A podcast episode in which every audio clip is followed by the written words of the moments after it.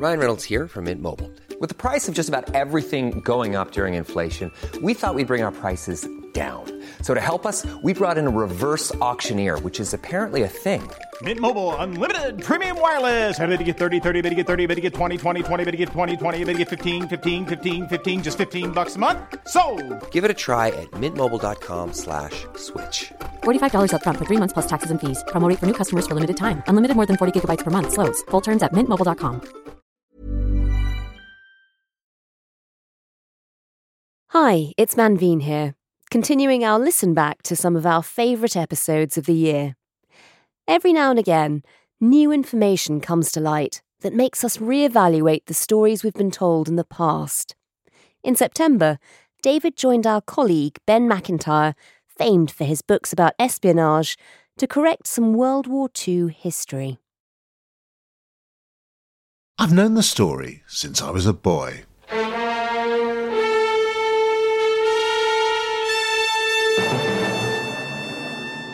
You were sent here to Colditz to ensure you do not escape again. And you will not escape again. The sooner you grasp that, the better for you.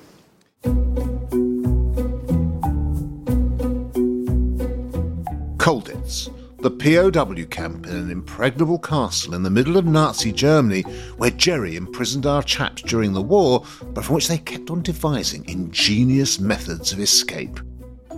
It's an inspiring tale of fortitude, camaraderie, and cunning, a saga of pure pluck.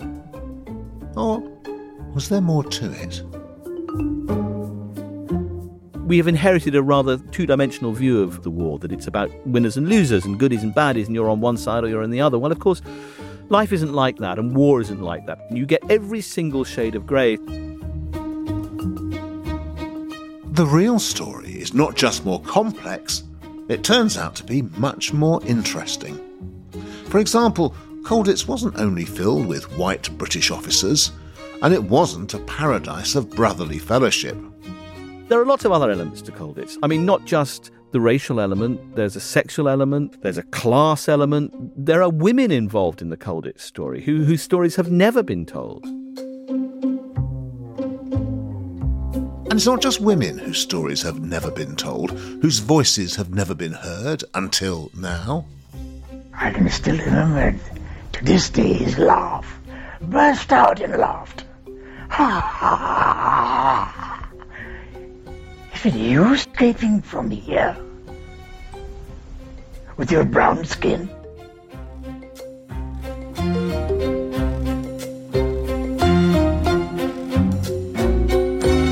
You're listening to Stories of Our Times from the Times and the Sunday Times. I'm David Aaronovitch. Today, Colditz, the true story.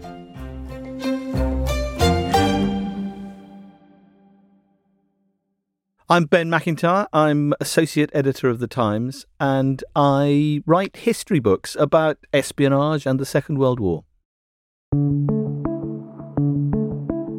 So, Ben, what made you do this book? It's the first question you get asked every time you write a book is why you've written this book. So, why have you?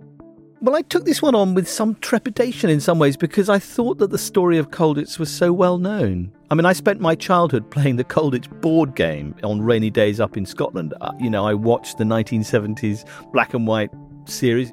With whom did you discuss this plan? No one, sir. Just a bright idea that the pair of you cooked up, is that it? Yes, sir. But it could have worked. Could it? It was a, almost a ritual in my family to watch that on a Thursday night. It was watched by one third of the entire population. So far, I have witnessed two escape attempts from this camp, neither of which stood the remotest possible chance of success. Now, gentlemen, just get it through your heads that you are not escapers. You are failed escapers. And you will go on failing as long as you behave like Boy Scouts at a summer camp. So, in a way, there was some hesitation here because I wondered if the story was already so well known. The truth is, it isn't. I mean, the real story of Colditz is almost completely unknown. And that's true of an awful lot of these Second World War stories. We inherit a very black and white view of them. And that's not surprising in lots of ways. And it's not necessary to be criticized. But as we grow a bit more sophisticated about our history. There are ways of looking at these stories that bring them perhaps to colour in a way.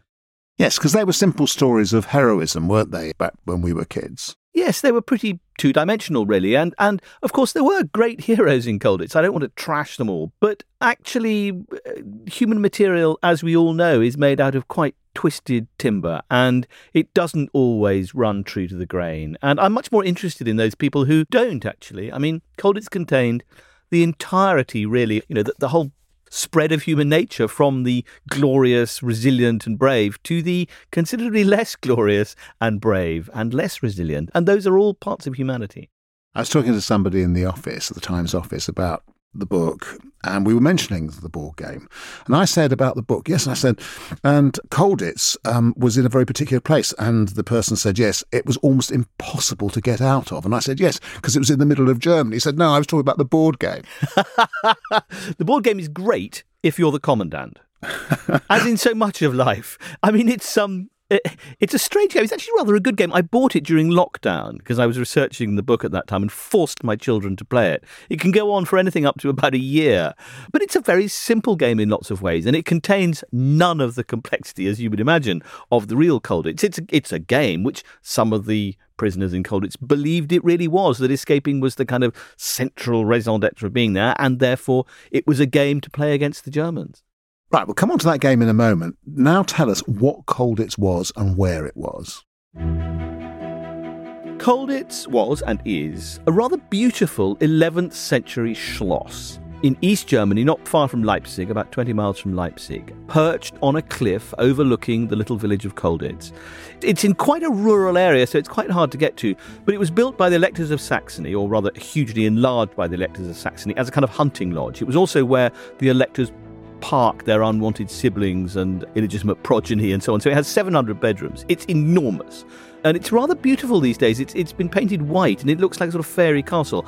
During the war, it was this grey, grim, forbidding block of authority overlooking the Mulde River in East Germany. And in the beginning of the war, the Germans came up with the idea of turning it into the highest security prisoner of war camp they could make. And it was deliberately a place where prisoners, officers of all Allied nations who had tried to escape from other prisons would be kept.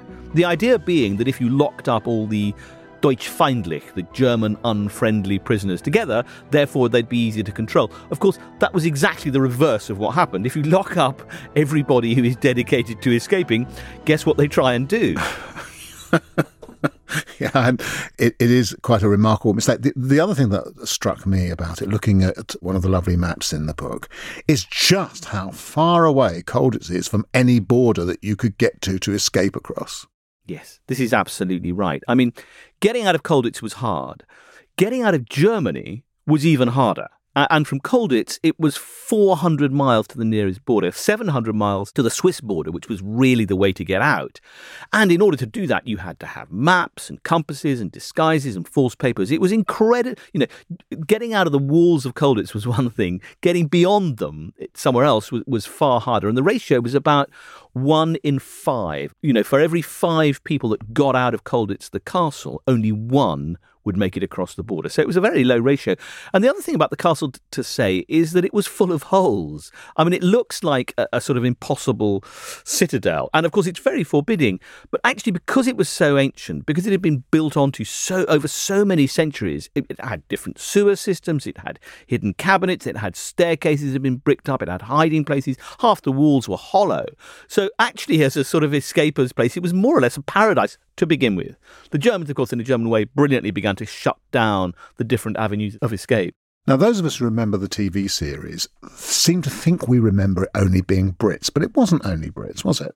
Not at all, no. I mean, in fact, the Brits were in a minority until the latter part of the war. When it did become an Anglo prison, it became British, American, Canadian, Commonwealth countries, and so on. But up until that point, it had been a sort of cosmopolitan place, really. It contained Dutch, Poles, French, Belgian, all sorts of different nationalities, and that gave it a particular character in lots of ways. Because certainly to begin with, the different competing nations, well, they got on pretty well on the whole. There were lots of sort of language clubs and literature kind of exchange programs and those kind of things. They were also in competition over escaping. Oh, not only just over escaping, but they were in competition in all sorts of ways. There was a Colditz Olympic Games after about six months where each of the national contingents took part and each displayed rather stereotypical forms of national behaviour in the sense that the Poles took it very, very seriously. The French pretended not to take it seriously, but really did, and the Brits just lay around laughing the whole time and losing everything. So there was this sort of internal competition. And it, it became a problem because with everybody trying to dig tunnels, and everybody was really trying to tunnel out of this place, they were literally undermining each other. One tunnel would run into another. And so they did eventually work out that a degree of international cooperation had to be had. Otherwise, they were tripping each other up. And everybody more or less signed up to this except the French. So, are we to imagine that there were international bodies of people sitting down saying, "Well, our tunnels is going there, so you, uh, but our tunnel is going there"? Yeah, well, that was part of the problem. The Brits kept accusing the French of always pretending, whenever a new plan was unveiled, that they had already thought of that. That in fact they'd thought of it months earlier, and really they'd already got you know the dibs across that. So of course it didn't like all European attempts to create unity. It looks unified until of course it isn't. Now, one one of the things which your book seeks to do is to draw out some of the characters who are in Colditz who haven't really formed a big part of the, if you like, the post-war narrative about Colditz, if you like to call the boy's own narrative. And I was very struck by the story of the Indian soldier, Indian doctor. I'd like you to tell us a bit about him. His is an extraordinary story because it's a, it's really it's a story of sort of tragedy and heroism. It's very remarkable. Mean, Birendranath Mazumdar was a highly educated doctor from northern India. He was educated partly in India, partly in Britain. He grew up at the sort of in the high noon of the Raj, if you like. But he was himself a vigorous Indian nationalist. He opposed the Raj, British rule in Britain. But he nonetheless volunteered for the Royal Army Medical Corps at the beginning of the war, was captured at Dunkirk and shipped to Colditz, where he suffered the most appalling racism. He was the only non white in the British contingent. And the racism came not from the Germans, but from the Brits. He was treated absolutely as a second class citizen, told that he wasn't allowed to escape, nicknamed Jumbo, made to cook curries. I mean, he really was treated as if he was a sort of servant, really. What made him so interesting, Mazumdar, was that, as I said, he was a nationalist, and the Germans tried to peel him off. They tried to get him to work as a kind of Indian Lord Haw to broadcast to India to persuade fellow Indians to rise up against the Raj. And of course, the Indian nationalist movement was in part allied at this point to the German Reich. The great leader of the Indian nationalists, Subhash Chandra Bose, had come to Berlin and he met with Mazumdar, this prisoner, and they tried to peel him off. And I found this wonderful Bengali poetry, which I had translated, which Birendranath had written in Colditz, where he describes his kind of intense internal moral struggle over whether to go with his heart or to go with his head. In the darkened light, the awakened soul seeking for a path. Which direction to take? Disturbed, he starts to think what to do. He then realizes the need for a companion. The question is where to find one. They are so precious. At last, he pleads with the gods to find him one.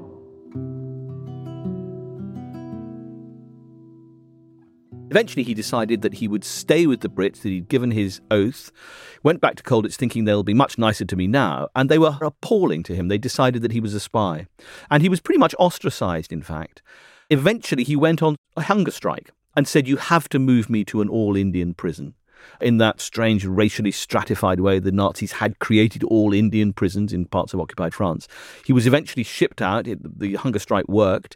He escaped from that prison and walked 700 miles across occupied France into Switzerland.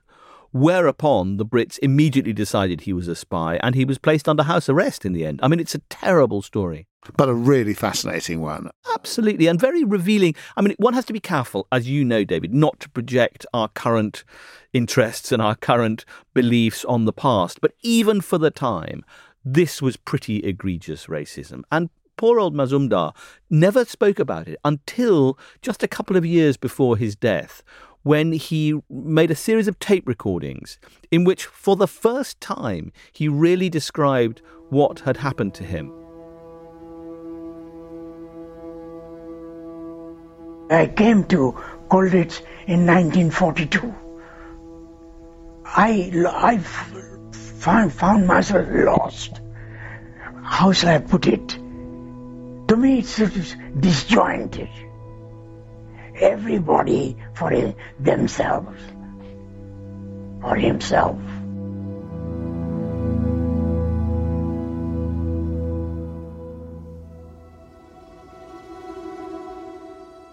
We had a common communal room to wash, clean your teeth, very small. So I was cleaning my teeth, and I heard bloody Mazumdar spy, he's going to Berlin. I said, Harry, did I hear you say I'm a spy? I give you five minutes. I counted the seconds. You gave him five minutes to withdraw it? Withdraw it? He didn't. I said, five minutes gone. And with that, I just rushed and hit him right to the jaw. He fell flat. And I got hold of him. Sat on his chest and I was hitting his head like that. The other chaps came in. I said, I will kill you. I said, You don't know what I've gone through.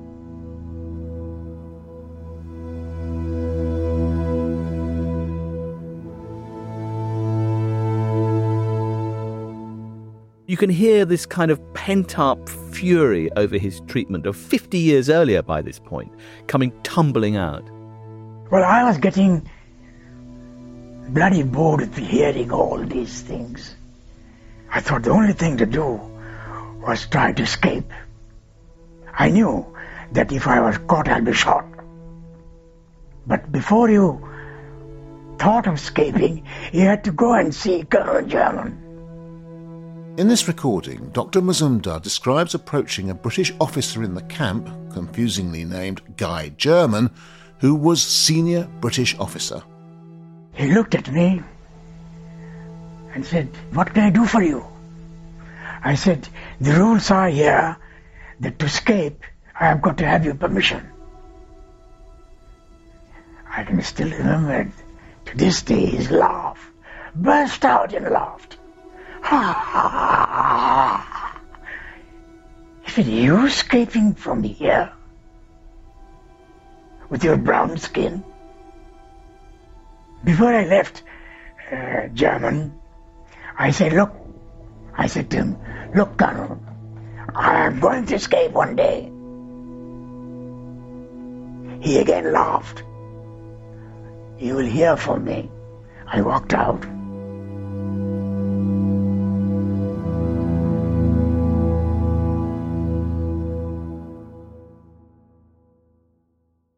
As you say, you shouldn't let present concerns colour your pictures of the past, but on the other hand, it is interesting how we haven't heard these stories before, how they didn't fit the narrative which we were all brought up on. Well, that's exactly right. I mean, in the myth that we all learned, this was a story about brave British men, white men, with moustaches, on stiff upper lips, digging their way to, to a different sort of victory. That was the way it was presented. And I, again, I, I reiterate this because it's important. There were people like that. There were plenty of people like that. But there are lots of other elements to Colditz. Coming up, the other unheard voices a young woman combining lovemaking with espionage, and the Germans guarding the place. Were they really the brutal martinets of the Colditz board game, the ones no one wanted to play as? Or was there more to their story too?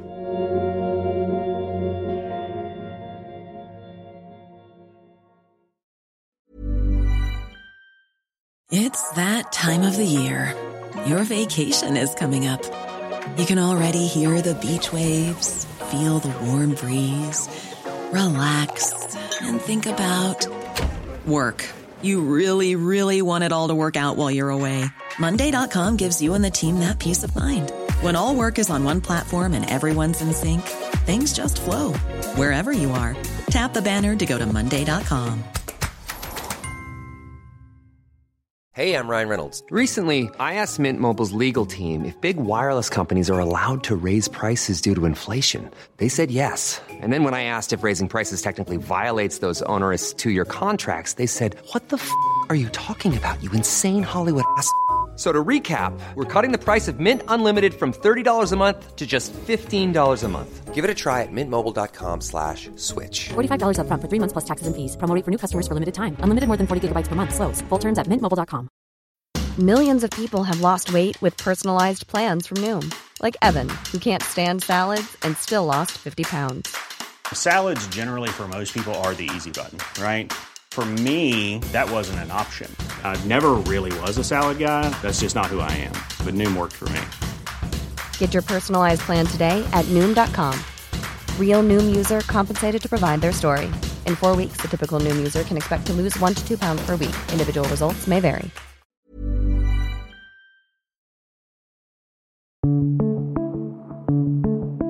Uh, let's talk about the class element inside the castle. Well, this came as a huge shock to me because uh, when I, I was young, I was told it was an officers' camp. And of course, it was an officers' camp. But under the terms of the Geneva Convention of 1929, those officers had servants. And those servants were ordinary soldiers, POWs, privates, who were taken from other camps whose job it was to look after, serve their officers. There was a ratio of about one to five, although senior officers had their own batman to polish their shoes, polish their belt buckles, make their food. And so, running within Colditz was this social divide, an unbridgeable social divide between master and servant, between officer and orderlies, as they were called. And the orderlies, crucially, were not allowed to escape. Why? Well, there were good practical reasons for that. Again, under the Geneva Convention, officers captured would simply be shipped back to Colditz and spend a little time in solitary confinement. An ordinary soldier, found particularly if he was found in civilian clothes, was liable to the most draconian punishment. They would be executed pretty much immediately. So there was a good practical reason. But there, I mean, orderlies, they were never even asked whether they were wanted to escape. They were never brought into that story. And again, because the orderlies on the whole were fairly uneducated working class men, they didn't leave memoirs, published memoirs, in the same way that the officers did.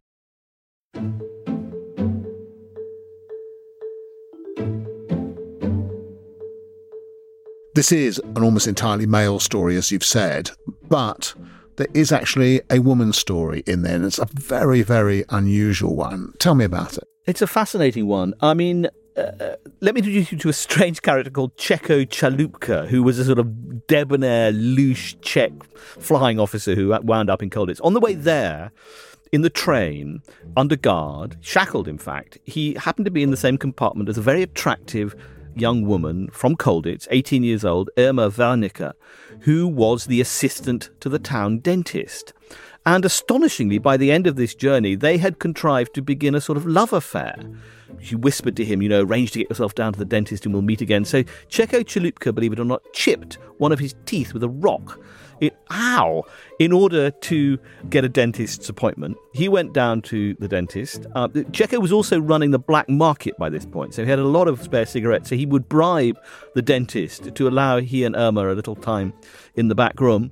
He was said to be the only person who had kissed a woman while in Colditz. He always claimed he did a lot more than kiss her. But Irma was not just an infatuated dentist assistant. She was actually a central figure in the anti Nazi resistance that existed within Colditz town.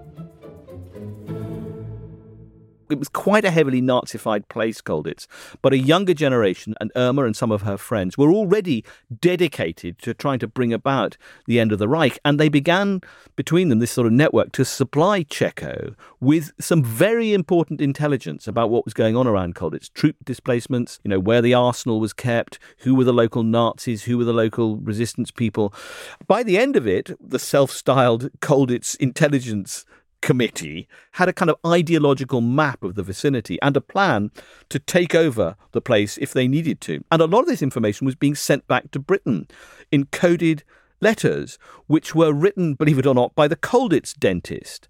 who was a Jewish Glaswegian called Julius Green, who was a brilliant dentist, but he was also a very good coded letter writer. So you had this sort of weird dental connection where the town dentist assistant was supplying this extraordinary level of information and the Colditz dentist was sending it back to Britain. And it's a wonderful story, again, completely untold. What would have happened to Irma if she'd been caught? She would have been tortured and executed. It was astonishingly dangerous what she was up to. Her father was the leader of the local Nazi party, and that wouldn't have saved her. I think, on the contrary, that would have made her in even more peril. I mean, only someone who was completely in love and ideologically driven and a born adventuress would have done this. And Irma was all three. I mean, she was a most remarkable woman.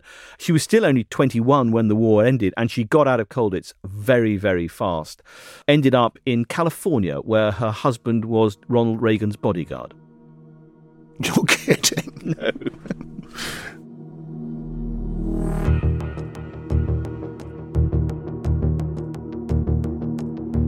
Now, another story which we tended not to look at overmuch for very good reasons was the story of the people who ran the, the camp.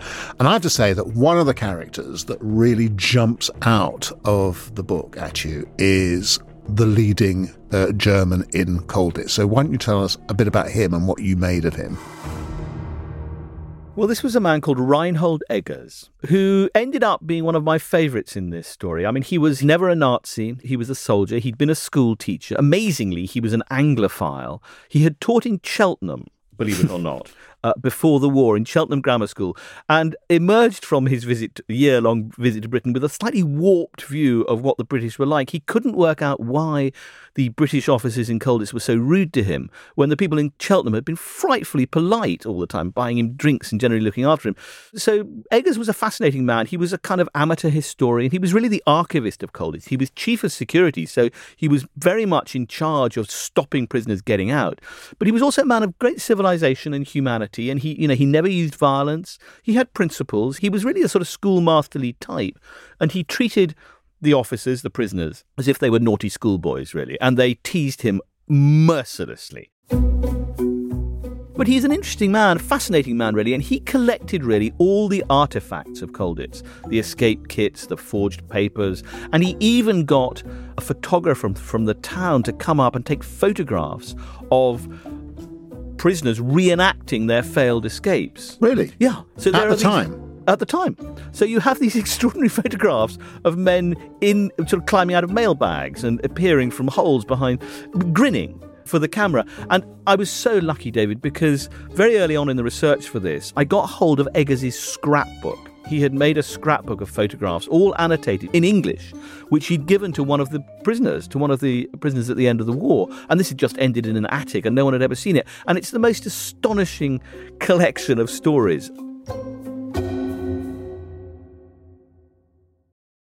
And Eggers' story is itself not untinged with tragedy, actually, because he, despite having been a fair, a, really a, a force for civilization within the camp, and, and this needs to be emphasized, he was not a Nazi, and the camp was run by the German army. It wasn't run by the SS. This was not a death camp. This was not a concentration camp. In fact, the rules of the Geneva Convention were broadly upheld. I mean, there were Uh, exceptions to this, but Eggers was the one, in a way, on the side of the right, on the side of the good, if you like. But when the Soviets arrived in East Germany after the war and took over that part of the country, he was arrested and tried and spent 10 years in a Soviet prison camp. So he suffered egregiously. He spent far longer in prison than any of the Colditz prisoners. And this may seem odd, but it's quite likely that that prison camp was worse than the one by some distance oh. that he'd actually been maintaining himself. Immeasurably. Immeasurably. I mean, the death rate in those Soviet camps for, for Germans who'd been convicted in his case of sort of espionage, quite unfairly, was, was very, very short indeed. It was amazing he survived it. But he wrote a memoir after the war, and it's a strange book because he's fastidious and punctilious and rather boring and very, very precise about absolutely everything. But, the, but shining through it is this sort of this humane figure, and so I became very fond of Eggers. Now, of course, one of the other things that everybody feels they know about German camps during the war is that a significant proportion of them were places where all humanity was lost and where human beings were treated in the most appalling way. Um, why do you think that the guards and the establishment in Colditz didn't behave like that, but behaved in almost as if that was another world? Mm. It's fascinating, isn't it? There is a class element to this. These were officers. The officers, the German officers running the camps, believed that they were, were duty bound, honour bound, really, to treat them in a reasonably civilized way. And indeed, they took great offence at the suggestion that, that they were not. People were not summarily executed in Colditz. People died. You know, if you tried to escape and you refused to stop when told to, you would be shot at and you could be killed. So it's not as if it was a sort of holiday camp by any stretch. But it did maintain a kind of almost a pre war sense of moral rectitude in the way it was run until towards the end. You've pointed out very well some of the contrasts within the camp, and we've also made the contrast with some of the things that are happening outside. But the thing that I did not know until I read your book was that there was another camp near Colditz. I think now's the time to talk about that a bit. Well, that, that came as a huge shock to me, too. It doesn't appear in any of the more of the official stories, none of them.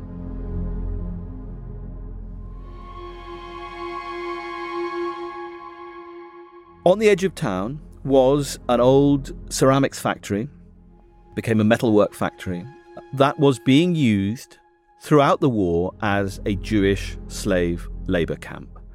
The life expectancy in that camp was less than three months.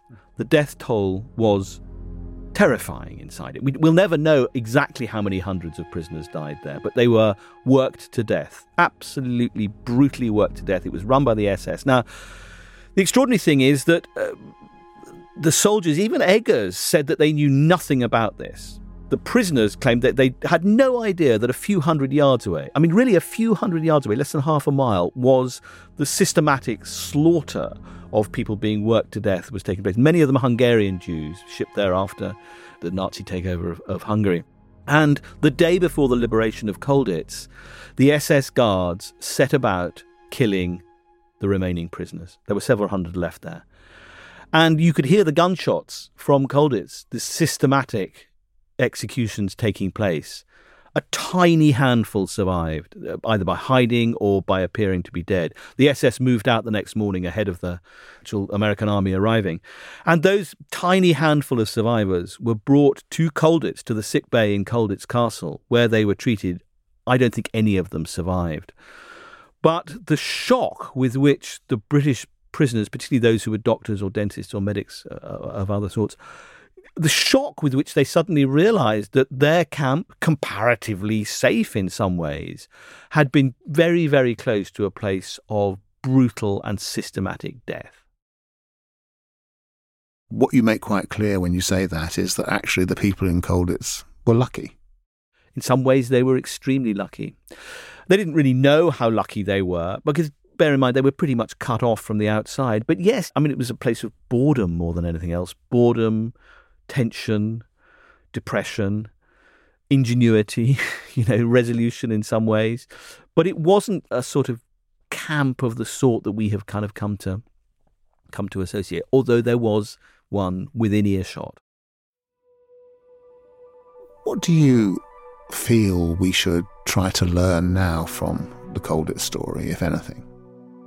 Well, I suppose what I tried to do with this book, and I sort of, in a way, try to do it with all the history books that I write, is to try to tell stories of ordinary people in often very complicated and morally compromising circumstances, not of their making. We said at the beginning of the podcast that, you know, we, we have inherited a rather two dimensional view of the war, that it's about winners and losers and goodies and baddies, and you're on one side or you're on the other. Well, of course, Life isn't like that, and war isn't like that, and espionage certainly isn't like that. And you get every single shade of grey. So, in the end, as I said, you get all sorts of different forms of human behaviour here, some of them laudable and some of them considerably less so. And I suppose the question that I wanted to ask with this book, which I try to ask with most of the things I write, is what would you do? What would you, what of this sort of spread of humanity, which one would you have been? Of course, you never know until you're placed in those circumstances. But that, that I suppose, is the question I wanted to ask. What would you do?